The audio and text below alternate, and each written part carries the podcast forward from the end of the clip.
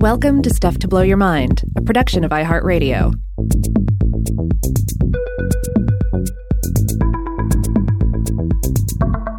Hey, welcome to Weirdhouse Cinema. My name's Rob Lamb. And I'm Joe McCormick, and today I think we're going to be doing the chronologically earliest film that we've done so far. Isn't that right? I believe so. So today we're going to be talking about Dr. X, a 1932 American pre-code horror film that uh, that that shocked my soul and conscience, and I, I thought was just a fabulous ride. Yeah, yeah. This this one was a pleasant surprise for me as well. Uh, I was only vaguely aware of it. I'll get into into some of that in a bit, but I was vaguely aware that it existed, knew basically nothing about it. You suggested it. I saw a couple of the people that were involved in it, and I just signed on sight unseen and went in without any spoilers or anything. Watched it this morning, and it was fabulous. So while it, it might seem to start out as a rather traditional film, and it ends fairly tra- traditionally as well. It gets just heavily weird in the middle uh, in a way that, that really has to be experienced. Yeah. Uh, well, there's one scene in particular. I mean, I would say that there is a, a like five minute sequence in this movie that you should watch the movie for, even if for nothing else. But there's some other mm-hmm. fun stuff in there as well. Uh, Absolutely. And, and and we'll get into what that is later on. But I, I thought at first we should talk for a little bit about um, the the historical context of this era of movies. So this is a pre-code movie. You might have heard that term in uh, used by film historians before, pre-code, and that that code there refers refers to something called the Hays Code. So basically, from about 1934 until roughly the end of the 1950s, I think sometimes uh, the movie Some Like It Hot in 1959 is is held out as sort of like the demise of the the Hays Code era. Uh, but for this period, from the mid 30s through the 50s, American film studios sort of agreed to be governed by censorship guidelines that were known as the Hays Code. So this prohibited a lot of stuff that you might you know automatically think of of course obvious r-rated content like nudity and profanity but it also banned content that was considered objectionable to conservative social values so that might be all kinds of um, you know references to cannibalism and things. Mm-hmm. Uh, you you weren't supposed to have movies in which the audience would be asked to sympathize with criminals or crime, which is just a, a great guideline for complex moral cinema. um, you you weren't supposed to have movies that ridiculed the church or religion, uh, or movies with interracial or same sex romance.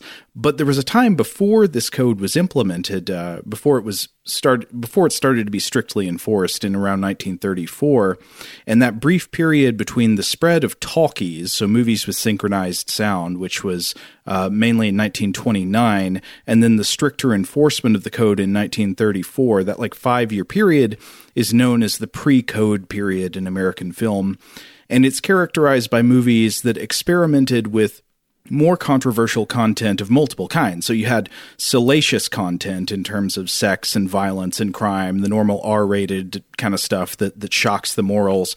But it was also, I, I think, is worth pointing out a period of uh, increased experimentation with progressive social themes that would mostly fade from American movies in the following decades, only to reemerge in the 60s. So I think that's an interesting parallel that in the same time you see this brief early flowering of kind of kind of like racy R-rated content, uh, you also see things that we would we would later think are like good social values that were prohibited at the time and uh, and they they were sort of struck down with the same stick in 34.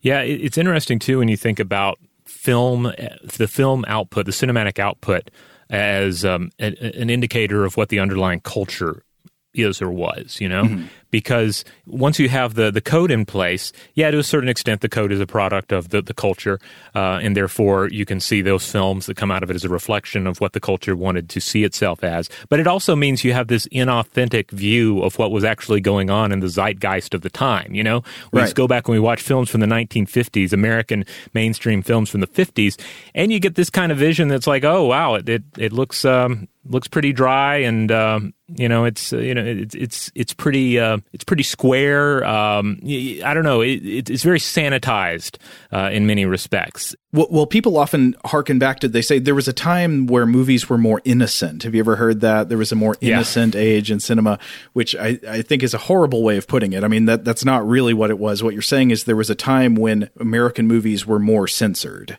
Right. Yeah. Because I mean, certainly when you look at films from the the fifties, uh, there's plenty of horrible stuff going on, uh, like socially, that's reflected in those films.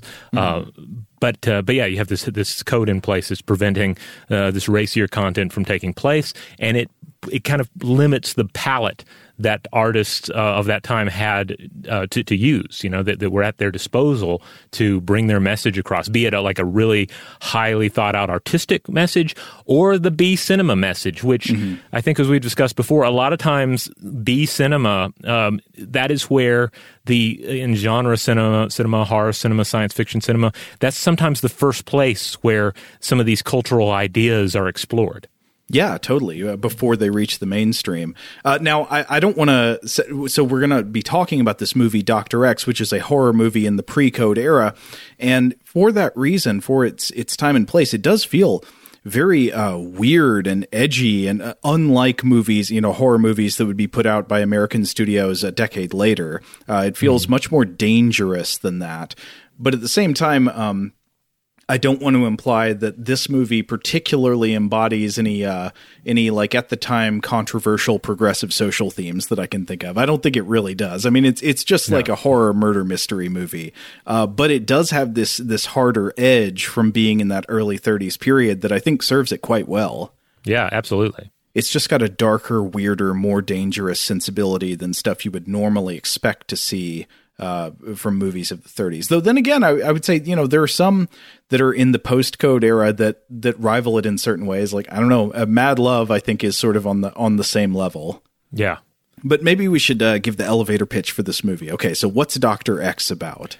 Okay, so imagine yourself at a medical academy where absolutely every member of the faculty is a prime suspect in the cannibalistic moon killer slayings, like serial murders that are taking place at night during a full moon. Mm-hmm. So we meet up with this character, Dr. Xavier, Dr. Xavier. We'll get into the various pronunciations.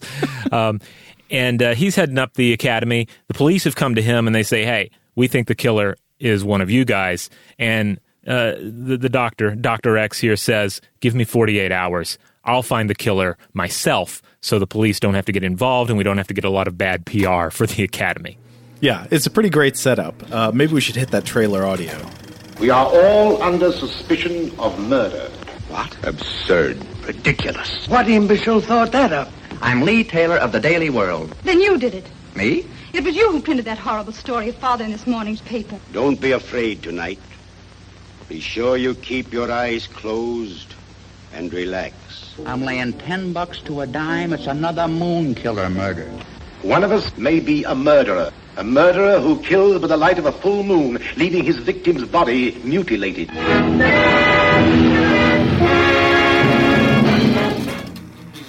Sounds good. Sounds good. Now, I, we may have buried one of the leads here, which is that this seedy 1932 horror movie about cannibalistic murders and synthetic flesh was directed by Michael Curtiz, the director of Casablanca. that, that's a pretty odd fact. So, um, Michael Curtiz was a Hungarian American film director who made a lot of the most well regarded movies of Hollywood's golden age. He made uh, The Adventures of Robin Hood in 1938 with Errol Flynn, of course, Casablanca in 42, uh, Mildred Pierce in 1945. He did a, at least one James Cagney crime movie. So we are not dealing with a with a Roger Corman type here. This is not a scrappy schlock production, you know, for for kids at the drive-in. This is one of the era's most high-profile and successful directors. But there are ways in which Curtiz, I think, was much like Corman. And one of those ways is that Curtiz was prolific, ferociously productive and he put out a staggering volume of, of film work uh, of sort of mixed staying power. Some of it, you know, is is considered classics, movies like Casablanca. Other stuff is largely forgotten. And he bounced all over genres. He directed musicals, westerns, swashbucklers, horror movies, biblical epics. Uh, and, and another thing that's interesting about him is that basically everybody who chronicles his life points out that his personal habits took the idea of staying busy to an almost fanatical extreme. Uh, there's one example of this. Uh, I, it's a paragraph that I came across when I was reading an article in the LA Times by Kenneth Turan that was a review of a book called Michael Curtiz A Life in Films by Alan K. Rode. And so Turan writes the following. Both on camera and off, Curtiz wanted things always to be moving. Hurtling cars and trains and propulsive people figure prominently in his films. Even the dark factory smoke in the movie Female moves purposefully across the screen rather than just evaporating lazily into thin air. Someone who is likely easily bored and reportedly needed only four hours sleep, Curtiz only wanted to be doing, doing, doing, which led to difficult situations with his cast and crew. It's not just that the director believed lunch breaks were for wimps. Rode notes that Curtiz's, quote, demonic work ethic approached savagery, and working conditions on his sets are said to have been set are said to be one of the reasons that the Screen Actors Guild was formed. Oh wow.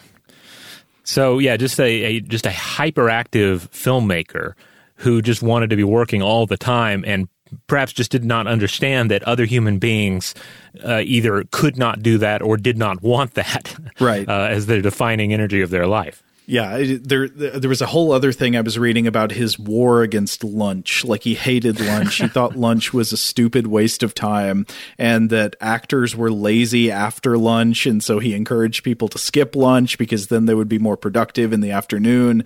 Uh, I, don't know. It, it sounds borderline pathological. you know, I have to say that I'm I'm ultimately not super familiar with uh, with his work. I saw Casablanca once for a film class in college and and, and enjoyed it. You know, it's an important film. Uh, but I've seen Overdrawn in the Memory Bank so many times and so many more times than Casablanca that the simulated Casablanca scenes in Overdrawn are the ones my mind goes to when I mm think of Casablanca. I think of Raul Julia, right? uh, as as as uh, as Rick. Wait, what's it's, the character? It's not Rick. It's Fingal. It's Rick. Yes, Rick. Rick. Yes, Fingal. I get Rick. Rick and Fingal are one in my mind. Wait, who's Peter Lorre in Overdrawn in the Memory Bank? They have some guy doing like a really, uh, really, um, you know, uh, stereotypical Peter Lorre impersonation. That's funny. I don't remember if it's anybody connected to the plot. Raul Julia was actually a good actor, and I bet he could have done a good Peter Lorre impression. Oh, I bet. Yeah, he could have played every role in that film. But uh, I, it, I mean, Raul Julia is great in that film. He's great in everything. Uh, but I would say uh, Curtiz's talent comes through in Doctor X. This is a uh, this is a movie that is uh, busy. It moves. I mean, it's got a lot of action. It is it does not lag. Yeah, there's not a lot of space to be bored in this uh, in this film. Um, oh, another thing about Curtiz, I don't know if you ran across this. This is an IMDb fact, so I don't know to what extent we can take this as absolute truth or if it's just a story about him. But supposedly he fell out of a moving vehicle once because he had to. He had some idea that he had to jot down. He had to write down on some notepad mm-hmm. paper. Uh, he was driving the vehicle at the time. that sounds about right. So uh, another interesting thing about this this film uh, is, is, not interesting because of the names attached to it, uh, but for what it it tells you about um, about various storytelling mediums of the time. Uh, this was based on a play by Howard Warren Comstock and Alan C. Miller. So back in the day, when I guess you just had more genre plays, you could you could have a cannibalistic serial killer play uh, that one might view.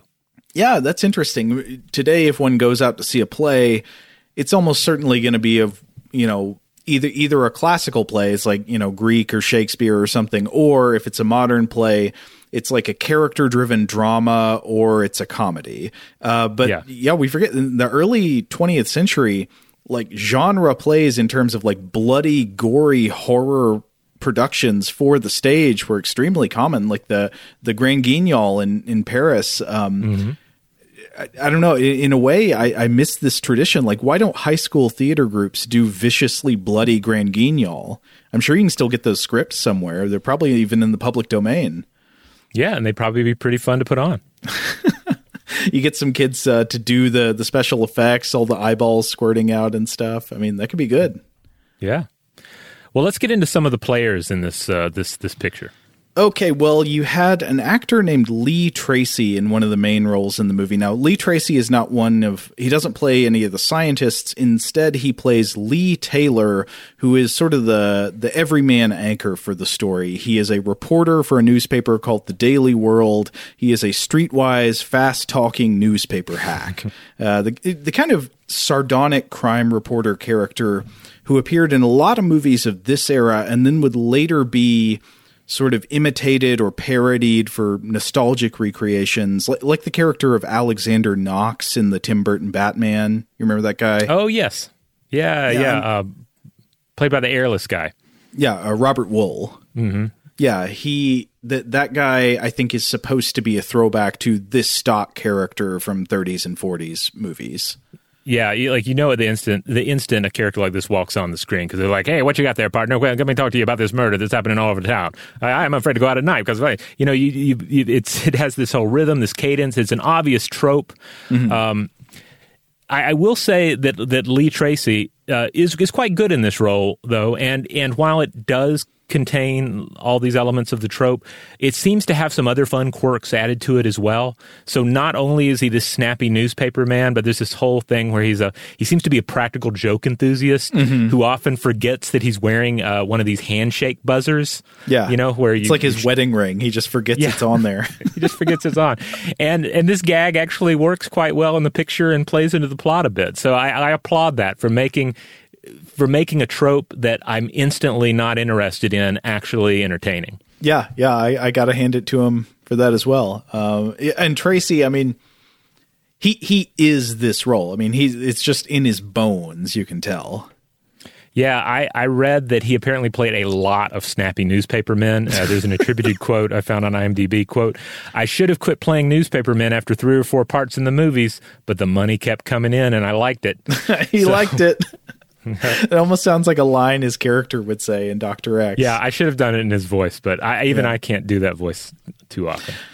Okay, so then uh, the next major player you've got is Lionel Atwill, who plays a doctor. Oh my God! So they pronounce his name like five different ways in this movie. It is like Professor Charles Xavier. It's Xavier.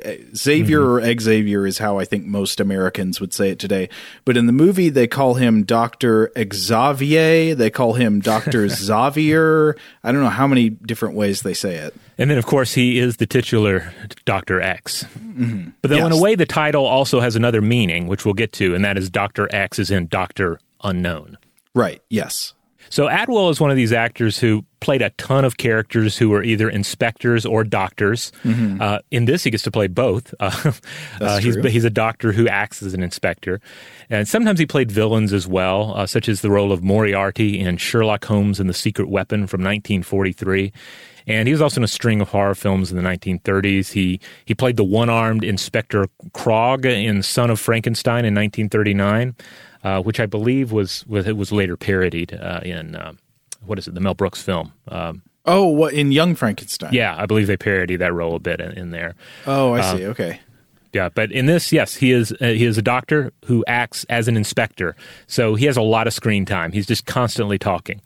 Yeah, and he's got a little bit uh, slightly off-brand Christopher Plummer vibes. You know, he's a little Yeah. bit Christopher Plummer, but l- slightly less dashing. Yes, and then there's also he does have this quality too, where um, you're not sure if you can trust him or not either. Like a mm-hmm. lot of this film is, is centers around a whodunit scenario, and indeed, you don't know what Doctor X's deal is as well. Doctor Xavier's deal is. Yeah, it's great. There's a cast of like seven different creeps who are all testifying to each other's integrity, but they're all just like the most ominous, menacing people you've ever seen. Yeah, it's a real rogues gallery. This medical academy. We'll get it like even without getting into the details of their Let's characters, which, we'll, yeah. which we'll get to. they all just look wonderful and gro- grotesque in their own ways. It's a wonder. Uh, we're not going to list their name, the names of the actors, because most of those names are probably not going to really resonate with, with listeners. Uh, they're worth looking up though if you're if you're curious. But yeah, there like there's so many scenes where you'll have like our leading lady who we're about to get to, and she's talking like a foot away or less with one of these characters, Mm-hmm. and their light, the lighting between the two characters is so distinct because, of course, she is illuminated and beautiful like an angel, Right. And then these various character actors are illuminated in ways to like really bring out the the rugged definition of their face and all the lines and make them look like hollow, gaunt, haunted skeletons. It's it's wonderful. That that- that's very well put. Well, we should get to the leading lady because she, I think, is without a doubt the uh, the most well known uh, member of the cast here. It's Fay Wray. Fay Wray plays right. uh, Joan Xavier, the daughter. I think the daughter, yeah, the daughter of Doctor daughter. X, Doctor Xavier. I wasn't clear on that for about half the picture, but Yeah, it is same she's here. the daughter. Yeah, um, and and I mean, God, it's Fay Wray from King Kong. That's right, one of the original Scream queens. Um, uh, yeah, she played Ann Darrow in uh, the 1933 film King Kong. So she hadn't like fully exploded. Like King Kong was the film that really launched her into the, the spotlight um, in, in a major way. But she had a very long career. So she, she was born in Canada, but raised in Hollywood. So she entered acting at an early age. At 16, I believe, in the 1923 short Gasoline Love. She acted in 123 titles up through 1980. And as for standout roles, she was in 1932's The Most Dangerous Game. And um, a standout role for us, anyway, would also be Mystery of the Wax Museum from 1933, which uh, which we've mentioned on Stuff to Blow Your Mind before. She was in The Vampire Bat in 1933, and uh, yeah, she she she's a legend. There, you you can't deny her. In fact, uh, she is mentioned twice in the lyrics to the Rocky Horror Picture Show. Oh, Um, so there's the the whole uh, uh, there's a whole bit at the, the start of one of the songs. Whatever happened to Fay Wray? That delicate satin draped frame, as it clung to her thigh, how I started to cry because I wanted to be dressed just the same. does Doctor Frank-N-Furter sing that? Yes, yeah, Yeah, okay. That's uh, yeah, uh, the, one of the closing uh, songs there. But she's also mentioned in the lyrics to the opening number, science fiction double feature, um, as is this very movie, by the way. Doctor X. Doctor X. There's Yeah. the, Oh, the, the okay. chorus, yeah, where it goes science fiction double feature. Doctor X will build a creature. very nice. That's my riff raff. Uh, so anyway, yeah, like you know, Fay Wray, Hollywood icon, and Doctor X in its own way is um, is also part of the like the legacy of uh, of genre filmmaking here. So I'd I'd been hearing Doctor X all this time, uh, uh, watching and listening to Rocky Horror Picture Show, and I never really looked up what that was, but it's clearly a reference to this film. It almost sounds like it could be just a, a, stock character reference. Like it wouldn't have to be a Yeah. real character from something. Yeah, because it sounds it sounds like a stock character, Doctor X. You know, he's clearly a mad scientist of some sort, right? Right. Now, there's another strange feature of this movie that I wanted to mention, which is that this is 1932, but the movie is sort of in color. It was Yeah. made via a process that they were they were the that they were trying to get going at the time called two color Technicolor. Uh, it's sort of a strange technical interlude in the history of film. Uh, the, the movie is not exactly in full color. There are a lot of hues that don't get captured. You're not going to get accurate uh, purples and blues and yellows and all that. But it's definitely not in black and white, uh, though there was an alternate version of the film that was shot in black and white. Uh, I've read that it's almost identical in content, except for some minor changes to ad libs in the dialogue. But there are two versions of this movie that were shot: one for black and white projectors, and one for the uh, the Technicolor version. And this, I think, was the product of a deal between Technicolor and Warner Brothers. Apparently, Technicolor was not happy with the fact that an alternate black and white version of the film was produced. Um, so it, it's kind of hard to describe exactly how it looks, but it's sort of in color. Certain types of colors and shades come through. The dominant ranges uh, of the movie seem to be sort of like green and orange. And I think that's because the two color process used two filters. One was green and one was red. And I would say this two color spectrum would not be a good fit for every film. But I feel like it sort of works in this one. It's kind of appropriate because it suggests this diseased world of orange light that's kind of shining through the glass of a beer bottle, but also with this atmosphere of green fog. It works for Dr. X. Yeah, it uh, it kind of has this dope fiend vibe to it, which is fitting because there is a quote unquote dope fiend at one Oh, yeah. point in this film. Another thing that you wouldn't get with the code. Yeah. So, so I agree. I think it absolutely works here. If I if if you run across a black and white copy of this film, don't watch it. Watch the Technicolor one because if black and white is the spectrum of truth and art for filmmaking of the time, then then it feels appropriate that we have this alternate unreality of Technicolor in this film. Plus, there are elements of the flesh, of the synthetic flesh, that I think really pop well with the color. Like I, I imagine they would have been equally creepy in, in some respects in black and white, but the color, ooh, it really makes it work. I agree, and especially because it's such an unnatural color schema. Yeah. Uh, but by the way, if you want more information on the two color process, the George Eastman Museum has a video I found. You can find it on YouTube that explains the technical details of, of the process. And one of the things that video points out is that the physical characteristics of the two color film made it especially prone to scratching. And as soon as I saw that, I was like, oh, mm-hmm. yep, because Dr. X, at least the version that I streamed, is full of scratches, long lines running vertically across the frame for whole scenes. Yeah, same here. I streamed it through iTunes, I believe, and uh, uh, same situation. Uh, but but I like it. I like seeing those flaws in it, you know, uh, especially for a film from this period. Totally.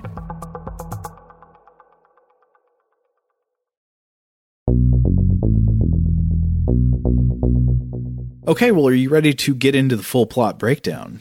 Let's do it. All right, so we start with title and credits, and then we we open on a, a, a kind of seedy wharf. There's a, a tugboat floating in the background, and a policeman strolls by, whistling in the dark.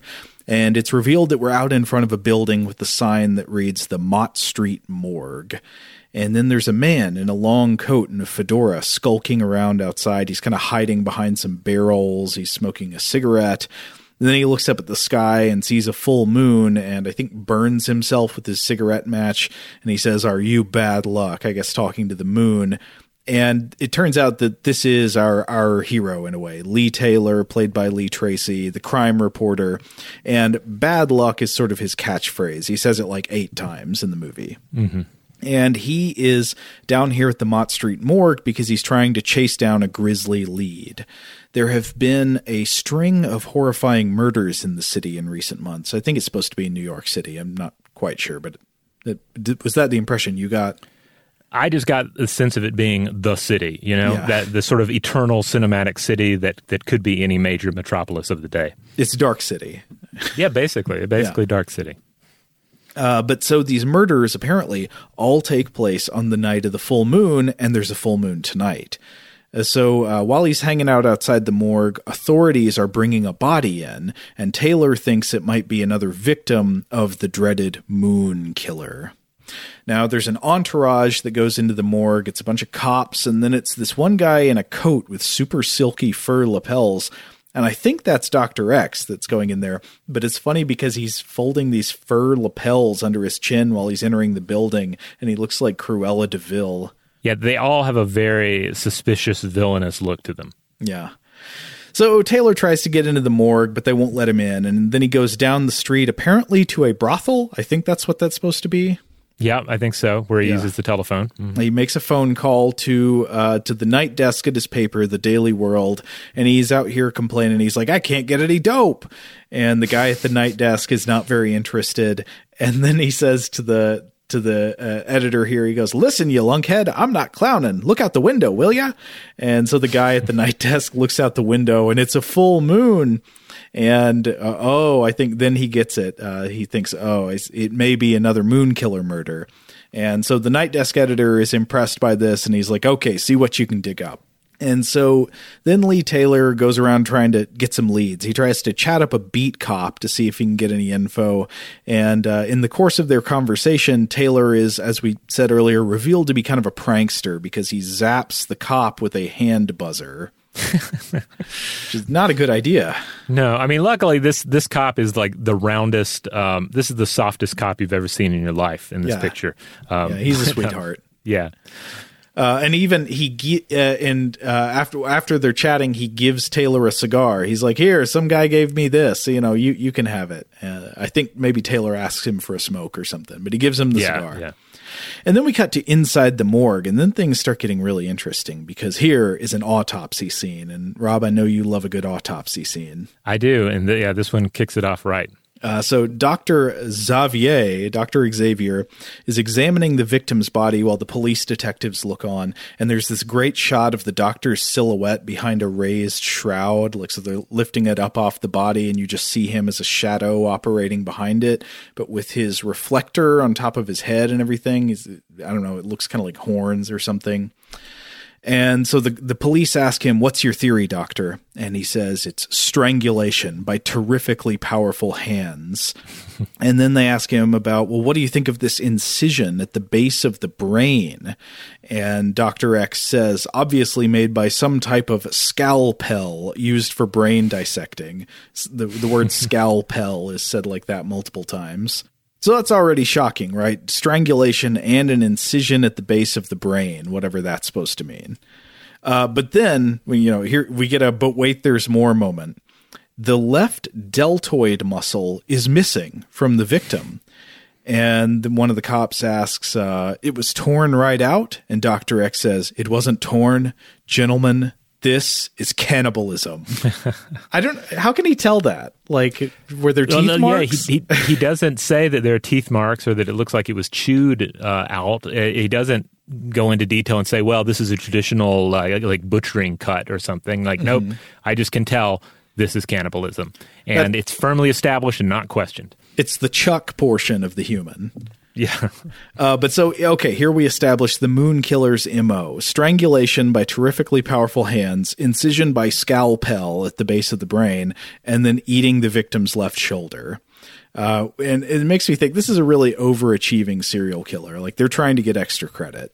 Yeah, but it stands out, you know? It's like I'm instantly I, I watch this and I hear this and I I think to myself, well, I haven't come across this exact combination before. We're in fresh territory with this picture. I agree. Uh, so they say this is the sixth murder in a row, all committed during a full moon by means of strangulation and incision with a strange surgical knife. So why is the killer doing this? The police want to know. And then Dr. X gets into some brilliant speculation. He says uh, the killer is, quote, a neurotic, of course, some poor devil suffering from a fixation, a knot or kink tied in the brain from some past experience. And then he says that uh, that a bout of madness comes on for the killer whenever he's confronted with a vivid reminder of the past.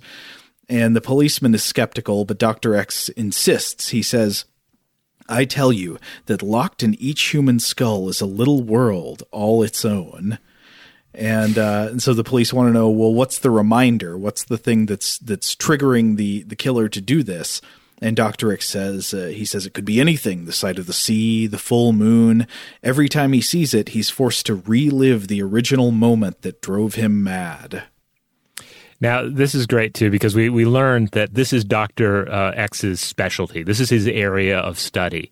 And so, of course, this is tied into his. Um, his hypothesis for the murders. It's the same way, you know, if, if Terence McKenna had been called upon to in, to uh, to inspect these murders, he would have said, "Hmm, I believe it probably had something to do with psychedelic mushrooms." Yep, yep, yep, yep.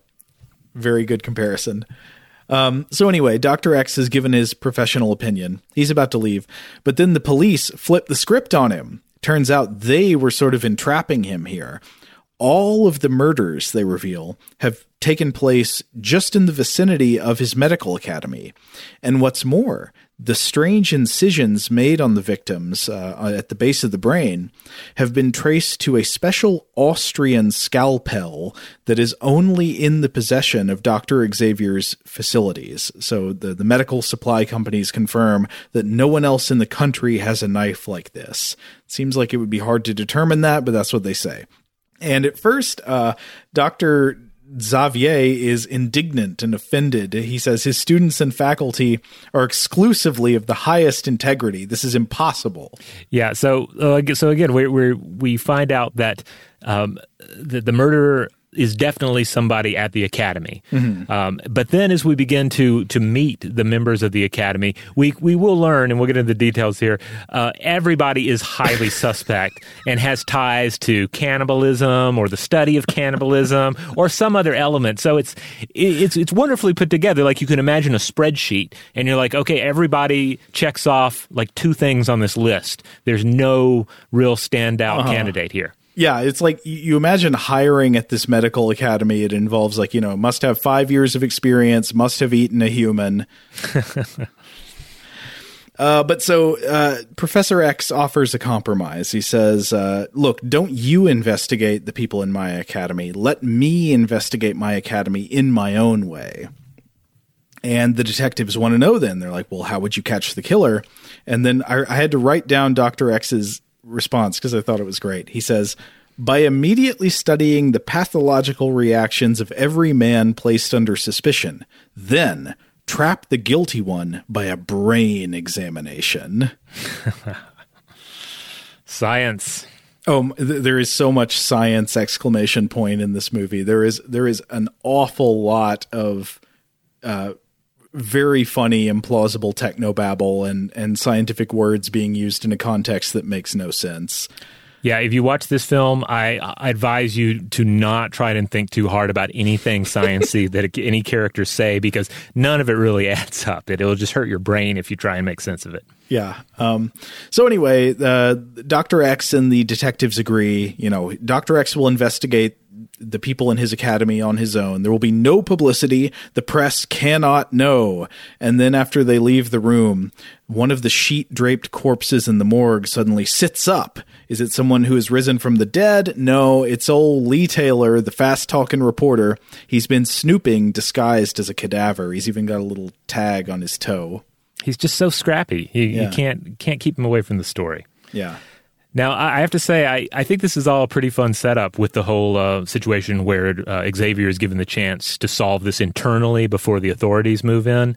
Because uh, weirdly, having just watched the latest TV adaptation of The Name of the Rose, this is essentially the same predicament that Brother William finds himself in in The Name of the Rose. Solve the murders in the Abbey internally before the papal inquisitor Bernardo Gui shows up and makes a bigger to do out of everything.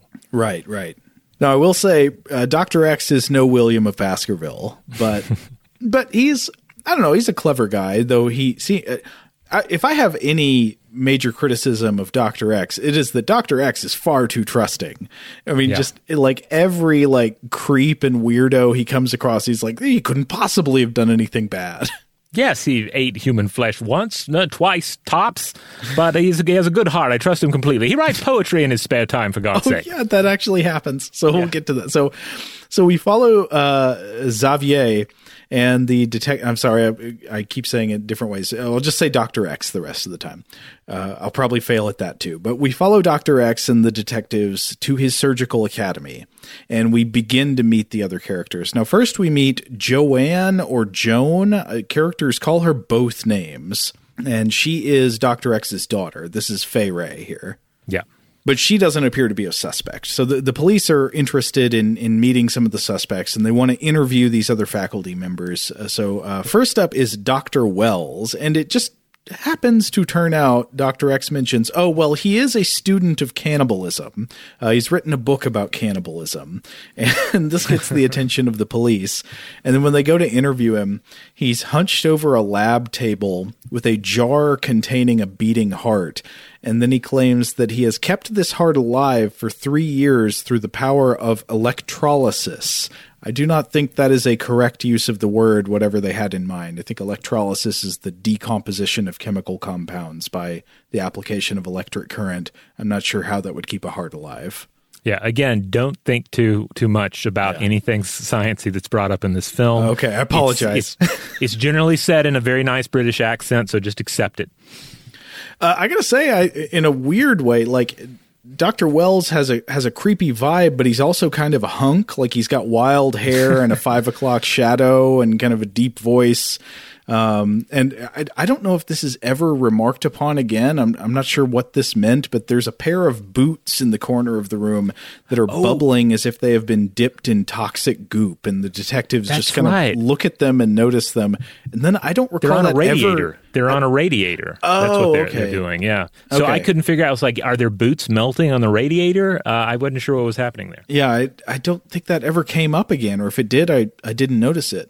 But it looked nice. It Yeah. It, it looked nice. Uh, but anyway, it is soon revealed that Wells could not possibly be the murderer because remember, the murderer strangles with two ferociously powerful hands, and in fact, Wells is an amputee and he wears a prosthetic left hand, so he is not capable of having performed the the murders. So, so the police exclude him at the beginning. Luckily, though, there is an entire faculty of of really suspicious characters to turn to next. Right. Next, we meet this guy named Haynes. The police want to know something about him. And so they ask uh, Dr. X, yeah, tell us about this Haynes guy. And Dr. X, I just have to reproduce this speech. He says, Dr. Haynes and two other scientists were shipwrecked off Tahiti about a year ago while making a study of the coral reefs for the Killary Foundation. They were adrift for 24 days. Their supplies were exhausted. When they were picked up, Haynes and one other were delirious. The third had vanished. There was no explanation at the time. Haynes later claimed at the time that the man had died and had been thrown overboard. So again, it's like it's as if this surgical college only hires people who have been suspected of cannibalism. but but uh, Dr. X says, you know, he's sure that Haynes cannot be the guilty party because this is his reasoning. One, the killer is a maniac, and two, Dr. Haynes is one of the most brilliant men in the medical world. So see, it's impossible. So they go to meet Dr. Haynes, who is experimenting with new procedures in what he calls brain grafting. I tried to look that up to see if that's really a thing, and no, I think that would just mean like a brain transplant, which has never been performed yeah, in humans. Yeah, never been possible. Yeah, uh, and but it, but sounds plenty suspicious. Like he definitely has his his toes in the mad science, sure. uh, as uh, as does Wells with the the beating heart. How would you characterize Haynes's personality? I would say that he is uh, he is paranoid. Like he is not pleased to have the police in his lab. And while they're poking around, they find a kind of I, I didn't couldn't tell exactly what it was. It looked like they found a kind of risque magazine among his things. It's like Ankles Quarterly, and yeah. in the police's eyes, this seemed to implicate him for some reason. It's like, oh, this guy likes you know risque magazines. You know who else does? Moon killers. Okay, so another strong candidate, but there are more. Yeah, and th- we're about to get to maybe my favorite guy in the movie. So, uh, next up, we meet Dr. Rowitz and Dr. Duke. Now, Rowitz is a tall, ominous man in a white lab coat with what I at first thought was an eye patch, but actually I think it is more like a dark tinted monocle. So it's like sunglasses, mm-hmm. but only one side of them. And he, when they first meet him, he's smoking a cigarette and leaning over a globe. And we find out that he studies the moon and is obsessed with the effects of lunar rays on neurotic types. See, it's like a board game. This this yeah. uh, this picture, I love it. How all of them have these just highly suspicious elements. They're not just a little suspicious; they're all very suspicious. Yes, and I, I gotta say, Doctor Rowitz is a god. I love Doctor Rowitz. He's like, I, I want to be buds with him. Yeah, he's great. Uh, though in a way, he's he's almost too suspicious. You like you, you kind of get the idea this couldn't possibly be the guy because he has he he picked far too many items out of the villain uh, accessory grab bag, right? Yeah, I I, I agree. Uh, but then we meet the other guy. We meet Doctor Duke, who uh, his main personality traits are that he is ornery and irascible. He just complains about everything. Uh, so he comes. He uses wheelchair and he comes into the lab uh, yelling at the detectives. They like ask him how he's doing, and he yells at them for asking him how he's doing. He's just always mad about something. There are elements of this character that remind me of Dr. Everett V. Scott in the Rocky Horror Picture Show. Mm-hmm. So I, I, would not be surprised if there was a connection there. I, I, I have nothing to go on uh, other than Dr. X is mentioned in the lyrics and therefore might have been in the mind of uh, Richard O'Brien when he wrote the thing. Yeah, yeah. Oh, oh, and I almost forgot to mention that we learned Dr. Rowitz was also in the lifeboat with Dr. Haynes. So it was ah. the two of them and the third uh, delicious man who disappeared and was, quote, thrown overboard. Uh, though they, it's funny how it's like, it's as if the rowboat story only applies to Haynes and does not apply to Rowitz. I'm not sure why, even though they say he was the other guy in the boat. Uh, but they start grilling Rowitz about his moon research and uh, Rowitz says, If you suffer sunstroke, might you not suffer some similar evil from the rays of the moon? And the cop says, Moonstroke, you mean? um, and Rowitz says, you know, the moon is powerful. It lifts billions of tons of water twice a day. I guess he's talking about the tides. And then he compares the water lifting to what is done by an old scrub woman, which is notable to the police because the last victim of the moon killer was, at the papers called her an old scrub woman. I think the, the paper headline you see is like old scrub woman killed by moon killer. It's great. The, the, the script is just so well put together. Yeah. Now the police suspect Rowitz again. Like every new guy they meet, they're like, "Oh, it's got to be him." Uh, they, it's it's like that scene in um, Murder on the Orient Express where like every time they interview somebody, the companion's like, "That's the one. They did it." but uh, so the cops are like that. But uh, Doctor X is like, "No, Rowitz can't be the murderer because here's his reasoning. Here, he has a lovely nature, and he's the author of several volumes of poetry." I mean, who's ever heard of a poet killing somebody? Yeah, that doesn't seem very logical. So this is this is definitely an area where he's falling below the the Sherlock uh, and Brother William uh, threshold. I would agree. So it looks like we've met our suspects, and the mystery investigation is afoot. And Dr. X promises that he will complete this investigation within 48 hours. And then, meanwhile, you get some some side story with Taylor, the newspaper man, and Fay Wray meeting up when she catches him snooping around on the fire escape outside the medical academy. Uh, she confronts him and then shoves a revolver in his belly. Uh, he tries to get some facts out of her, but she rebuffs him.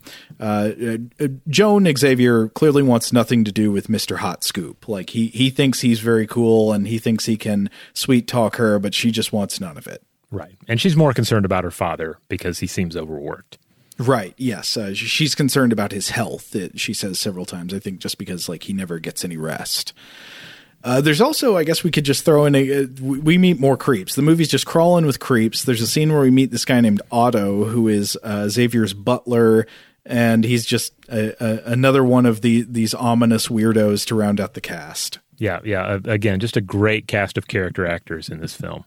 So then we get uh, a scene that goes by pretty quickly, but I thought it was pretty good. So Taylor, the reporter, goes off to kind of kick rocks in the alley. Like he's upset because he's he, he can't get any good leads, and he's moping around about his failure to crack the case.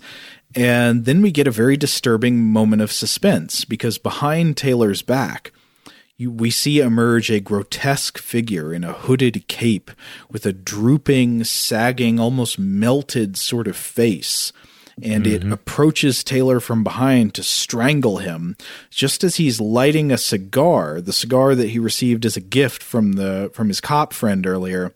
And just as the creature is about to grasp his neck, you get this pop and it's a trick ah. cigar. It explodes, scaring away the moon killer in the process, and Taylor never knows his life was saved by a prank. Yeah, it, it's a great little scene because it's suspenseful. It gives us our first a very effective glimpse at the the murderer, the monster in this film. But then also it it redeems that whole ridiculous scene with the cop earlier. Again, this uh, if, at first glance this this script might seem kind of schlocky, but it's so economical in the way everything ties together. Like everything has a purpose. Yeah, it it is very tight. Uh, so Taylor keeps snooping. He goes by Xavier's house and meets a gullible maid named Mamie who lets him inside, and he tries to steal a photo of Dr. X and a photo of Fay Wray, and she catches him in the act and chews him out for writing a negative story about them and throws him out of the house. And then after this, we get a shift. The action retreats to a new location. So everything moves to Dr. X's country estate on Long Island, and he gathers all the various creeps from the academy there and he informs them that he has to perform an experiment to determine whether any of them is guilty of murder. And I don't recall it being established how he figures out to go here, but Mr. Hot Scoop also shows up. You know, our, our reporter hero finds his way out to the estate. He climbs up a drain pipe and sort of breaks into the house to continue snooping around and trespassing as the plot develops. And and here there is a scene where I, I think basically anybody will recognize the following sequence that goes on with uh, with the reporter uh, because it's recreated so many times in other movies and TV shows where a character is nervously sneaking around in the dark and then is startled by a string of loud noises, but all caused by inanimate objects. Like an ironing board falls out of the wall, then a cuckoo clock starts chiming, uh, and then Otto the butler walks by carrying a skeleton for some reason. For the next 10 minutes or so, there is a lot of Lee Tracy making wisecracks at inanimate objects, like telling a skeleton to cut it out, will ya? Yeah. Yeah, it gets very stoogey there for a minute. But anyway, this is all working up to one of the big set pieces of the film, which is Dr. X's experiment to determine who the killer is. Uh, I, I guess how how would it be best to set this up and describe it? Well, I would summarize by saying this is basically sci-fi Shakespeare. This is Hamlet. This is the play is the thing, right? Uh, because that's that's essentially what the whole scheme is. I'm going to show something to them, and then based on their reactions, I will know. Yeah, like if uh, like if you were hooking the king up to an, an electrode and a machine that would read his guilt as he watches mm-hmm. the play. Yeah, yeah, and if it were elaborate, it took some explaining, right. and had lots of tubes and liquids. Right. So it's at this point it seems like the three main suspects are Rowitz, Haynes, and Duke. Uh, and they are strapped to electrical detectors that are supposed to measure their heart rate. Maybe I mean, there there is just some magnificent techno babble about how the machine works.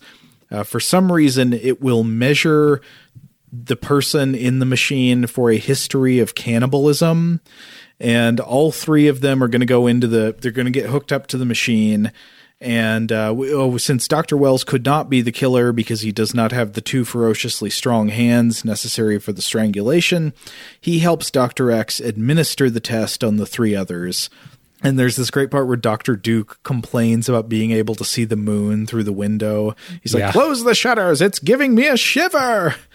And again, uh, it's wonderful. They keep the the potential guilt, that's a suspicion, uh, just leveled out among all the candidates. Yes, yes. Uh, well, and so they've got different attitudes. Like Doctor Duke is complaining just because he's always complaining. He's just always mm-hmm. mad about something.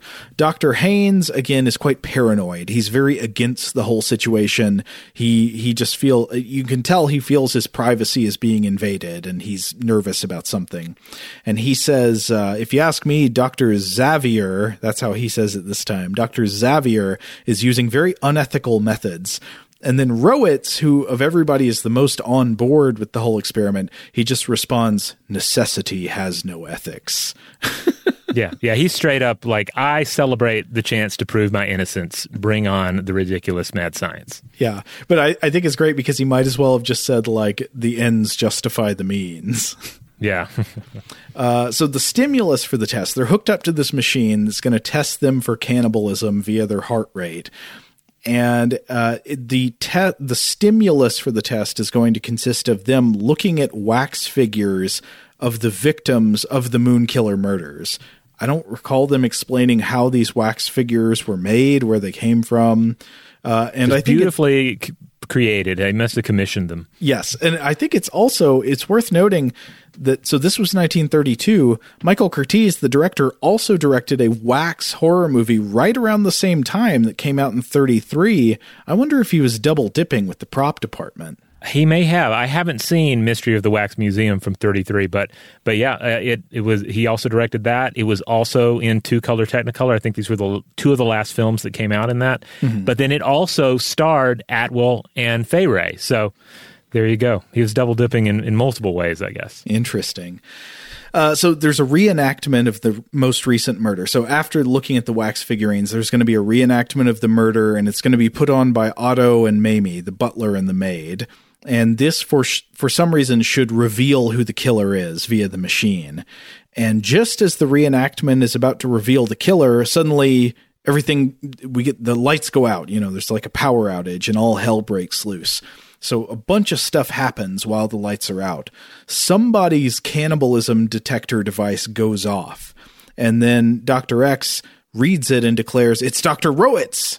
But there's a twist. When the lights come up, Dr. Rowitz is dead. So Rowitz has been murdered, and also suddenly Doctor Duke can walk again. He, he's up walking around, Yeah. and uh, and Doctor uh, Haynes points him out, and he's like, "Faker, faker!"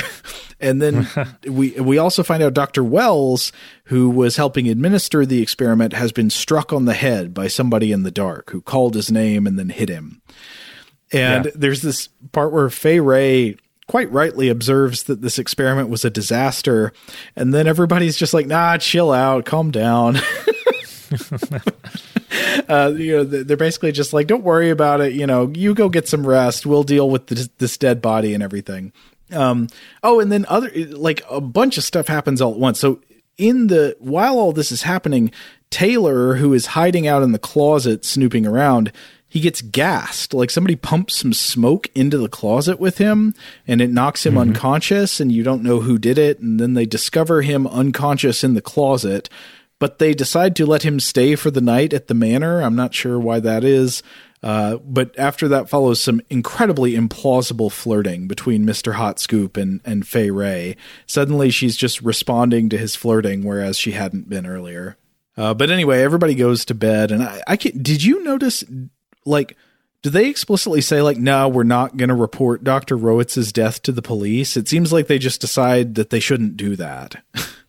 No, I mean, I, yeah, I think they decided we have to do a follow up experiment. Yeah. we, we can't stop now. We're close because, I mean, it's it's basically what happened is, uh, you know, you're like you're saying they're sort of detest, they're they're testing to see who was stimulated the most by these uh, the stimuli they were presented with. Right. But then, unfortunately, the individual who was stimulated the most, according to the readings, is also now dead. Was killed in the dark. That's- so it must be someone else. That's funny because that should indicate the fallibility of their experimental method, right?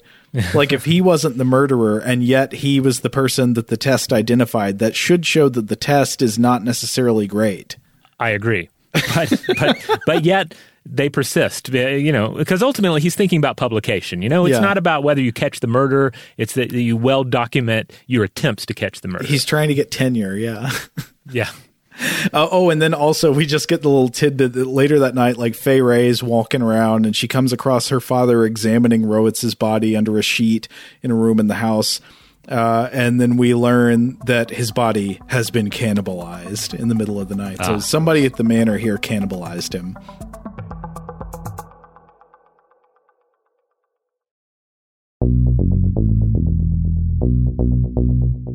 Uh, so, but yes, as you say, the murderer still has to be discovered, and this all leads to the second test.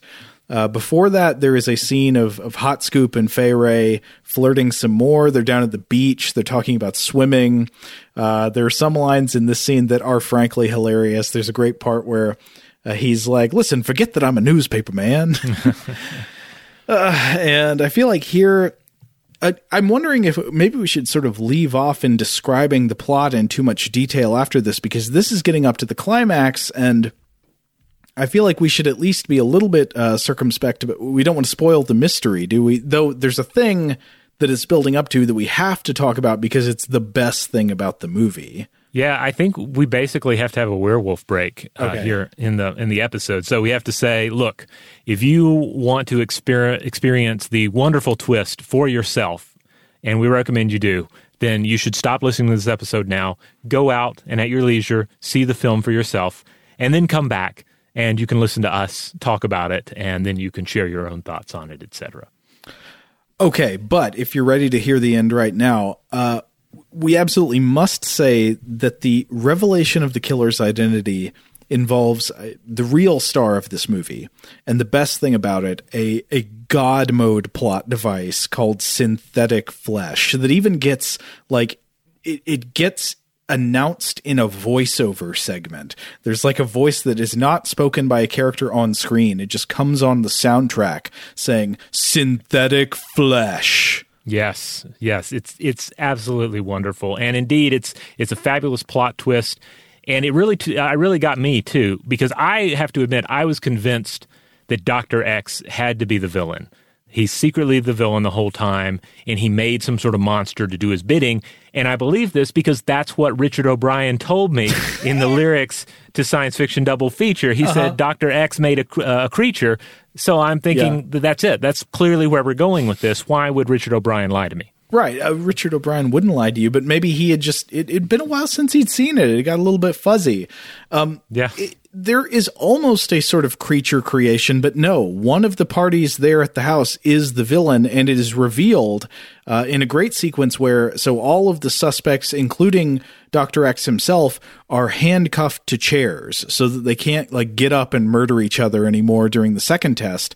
Dr. Wells handcuffs uh, Haynes uh, Duke and Doctor X to these these chairs, so they're held down. And then Doctor Wells reveals, "I'm the killer," and they're like, "Well, how could it be you?"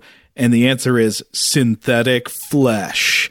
And we get Yes. this amazing psychedelic body horror sequence where it, it's very much. Um, I don't want to compare it too much to this because this came later, but it's kind of Clayface from Batman, uh, where there is this putty that Dr. Wells applies to himself that I think is made from the flesh of the people who he supposedly cannibalized and this this putty goes on his body and can make new flesh and organs as he like smooths it on. Yeah, it is fabulous. Another thing I would compare it to, and, and again, this is something that came later, and I think was was probably influenced by Doctor X, and that is uh, Sam Raimi's Darkman. Yes. because the main character in that, played by Liam Neeson, uh, is a scientist who has cre- created synthetic skin, which he kind of you know puts on. I forget if he gobs it on or he just kind of pulls it on like a mask. But at any rate, it's some sort of a fleshy goo that can transform his face into the face of another. But yeah, the, the the essential premise here is that you can like mold organs and skin out of this clay and just smear it onto your body and then it becomes functioning tissue. Yeah, so Wells in this fantastic, lengthy, uh, mostly dialogueless scene, he puts first he puts on this synthetic flesh claw, this great monstrous hand that he attaches uh, to to, uh, to to where he uh, suffered his amputation, uh, and then he began he begins to gob this stuff onto his face. And it it is it really turns the weirdness in this film up to 11 you have the strange you know two-tone technicolor effects going on. And it really feels more in keeping with experimental cinema of later decades you know at least Yeah. from a, a modern film going perspective. Again there's no dialogue other than wells saying synthetic flesh a couple But- of times Uh, but as I said, he do, you don't see his mouth moving when he says it. It's like he says it as if like it's in his head, like it's a voiceover, and it repeats. And so it very much has the feeling of something that would be sampled in a in a Yes. techno song or something. Yeah, yeah, I was thinking the same thing. Um, it, it feels like something that would be sampled in a mix, and I hope has been sampled in a mix. DJs, if you're listening, sample this uh, because it's wonderful. But also, the background audio for this whole scene is just kind of like mad sciency electros, and I was absolutely digging this as I was watching and listening to it because I think in many ways it's an accidental early electronic music score. Um, so uh, you know, maybe something. It sounds like a little post-industrial, like something, something like Nurse with Wound would have created. Uh, in fact, I would love it if we could actually just listen to a sample, an audio sample from this scene, so you can get a taste for it. Synthetic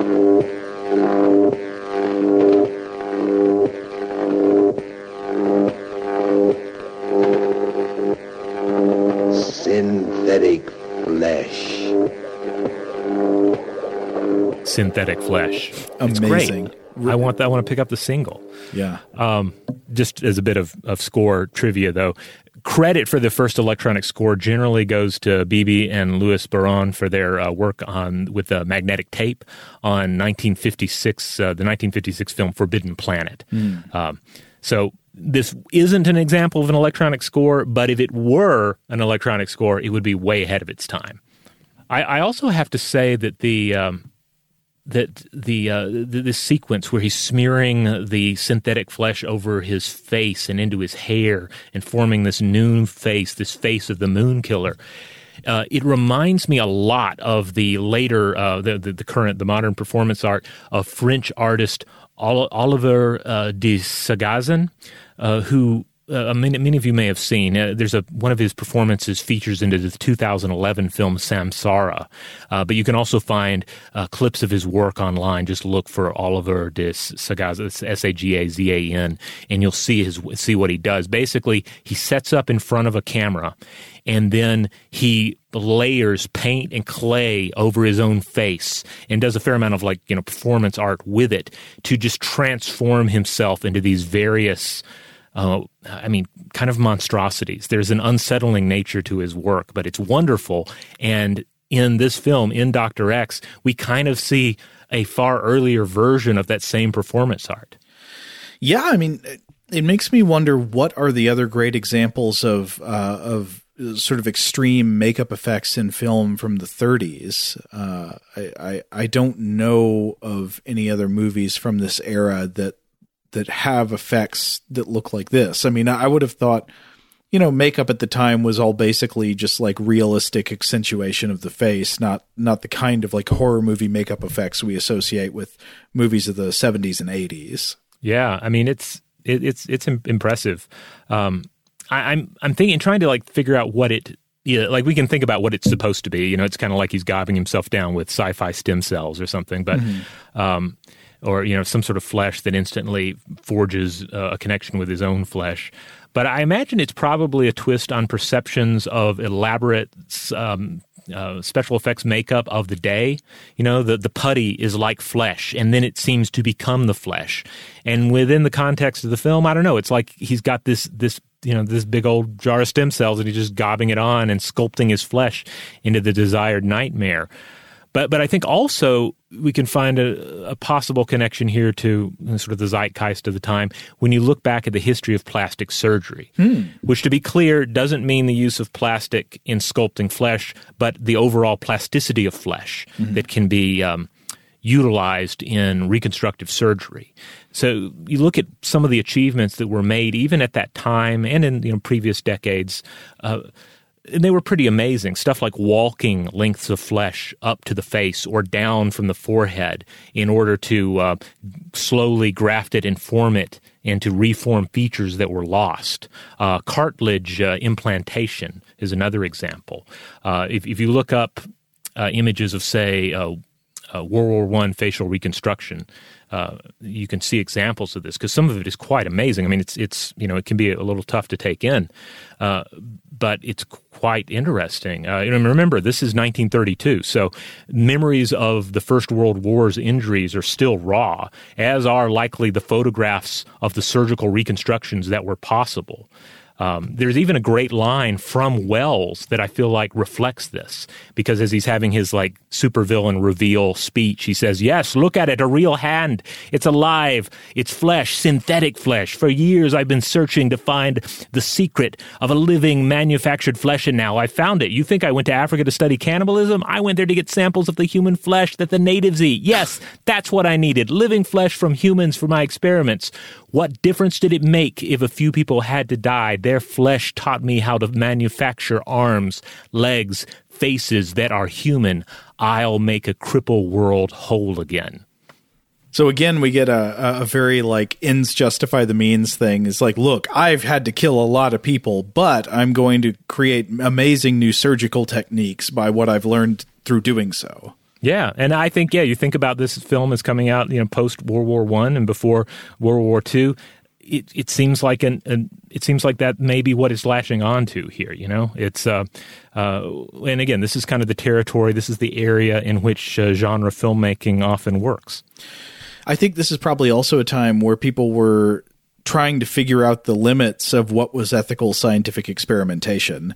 Like there was True. probably a lot of experimentation going on that we would today regard as unethical in its nature, but was you know, it was not just people who were like, I'm trying to do evil. It was people who had this idea of like, well, think of all the good that we could accomplish. Exactly. Yeah. And, and just, you know, continuing to, to to roll with uh, with what these technological changes meant for humanity. You know, like suddenly we're able to to wage war in ways that we were not able to previously. I mean, the, one of the prime examples from the First World War would, of course, be chemical weaponry, and we have a brief scene of chemical weaponry in this uh, film as the the newspaper uh, guy Lee is uh, is gassed there. You know, as for other ways that this movie fits into the history of science, there there's a thing that comes up several times, which is uh, forensic experimentation or like forensic biometrics, basically using mm-hmm. uh, brain examination or uh, heart rate monitoring or things like that to determine the guilt of a person in uh, trying to solve a, a criminal case.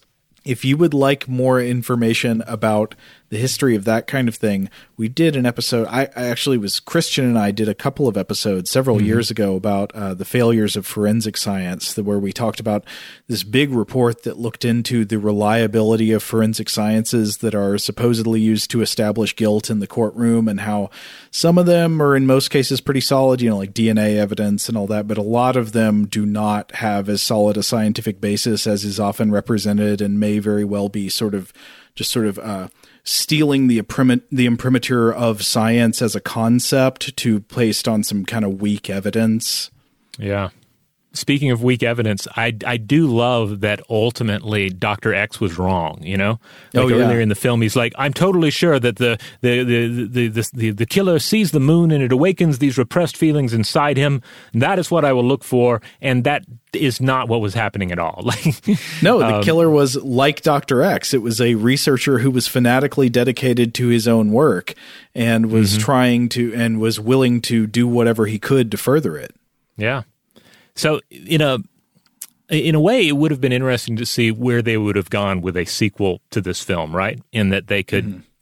ask, well, where does Doctor X go from there? He's been kind of been proven wrong. In a way, he's in a similar place to where William of Baskerville is at the end of The Name of the Rose, where oh. he realizes that to a certain extent, his logic and his reason has failed him. He wasn't able to actually prevent anything, uh, even as, as, he was able to solve the mystery. Yeah, that's a good point. Well, I hope that the Dr. X has learned his lesson and will no longer say that you can prove the guilt of someone uh, suspected of murder by using a machine. Yes, hopefully so. But I don't know. He seems re- he seems rather stubborn, and he's already invested in all that gear. Yeah. Oh, we didn't even say how it ends. I mean, so the other thing is after, so Wells is going to kill Fay Wray while they're all handcuffed to chairs. And then uh, Lee, the reporter, is like, hey, this can't happen. And so he comes out and does it. He gives him the old fisticuffs and punches uh, punches Wells in the face, and they fight. And then I think he kills him by throwing a lamp on him, which sets him on fire. And yeah, he shoots him in the, hits him in the face with a lamp, and then kind of like tackles him through a window. Oh, I think he also hits him with his hand buzzer, doesn't he? Possibly, yeah. He is looking at his hand buzzer after it happens, so uh, yeah. that may have played a role. Uh, it would make sense because again, the the script is very economical. and then we get a nice little spot of romance, and that's the end of the picture. Yeah, that's it. Oh, we get well. He oh, by the way, he he like he calls his society editor on the newspaper.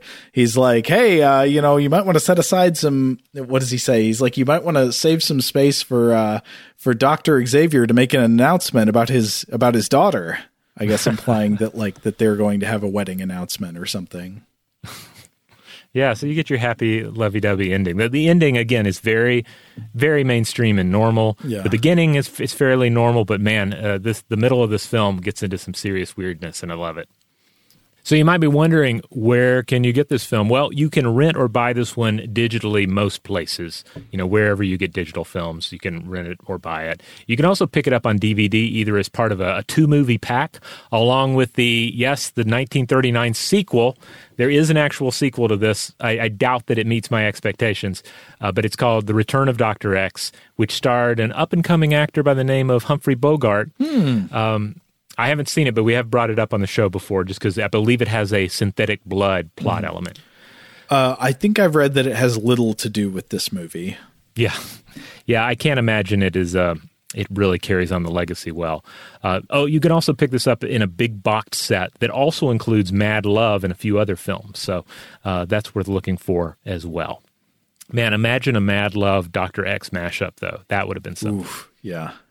Now, one thing I will say that these movies have in common is that uh, they're both, I think, pretty great sci fi horror movies for their time. Both are sort of pushed over the edge into transcendence by one amazingly weird scene toward the end. In this case, it's the synthetic flesh scene. In uh, Mad Love, it's the scene where he's dressed up as Orlac in the brace with the sunglasses and all that. That that costume. Uh, now, Yeah, the the Rollo costume. Yeah. Oh yeah, sorry, not Orlac, the Rollo costume. You're right. Yes, uh, th- those are like the scenes that make the movies in both cases. But whereas Mad Love has Peter Lorre, I don't think this movie has anybody of the Peter Lorre caliber in it.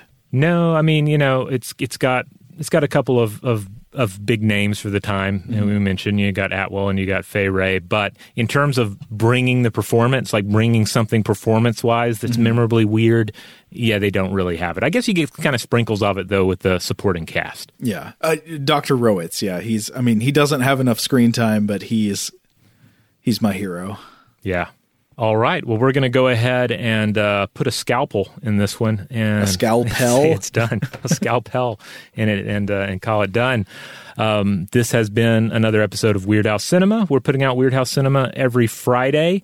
Uh, Stuff to Blow Your Mind remains a science and culture show, but Friday is our, our day to unwind a little bit and enjoy a little uh, midnight movie goodness.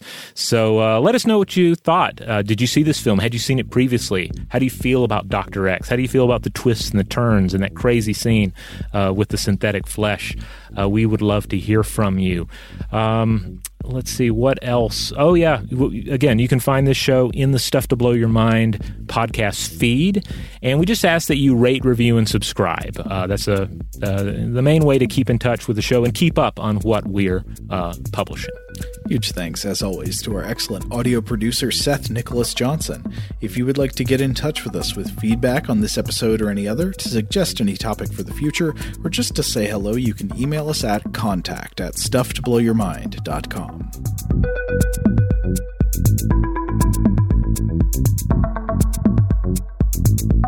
Stuff to Blow Your Mind is production of iHeartRadio. For more podcasts from iHeartRadio, visit the iHeartRadio app, Apple Podcasts, or wherever you listen to your favorite shows.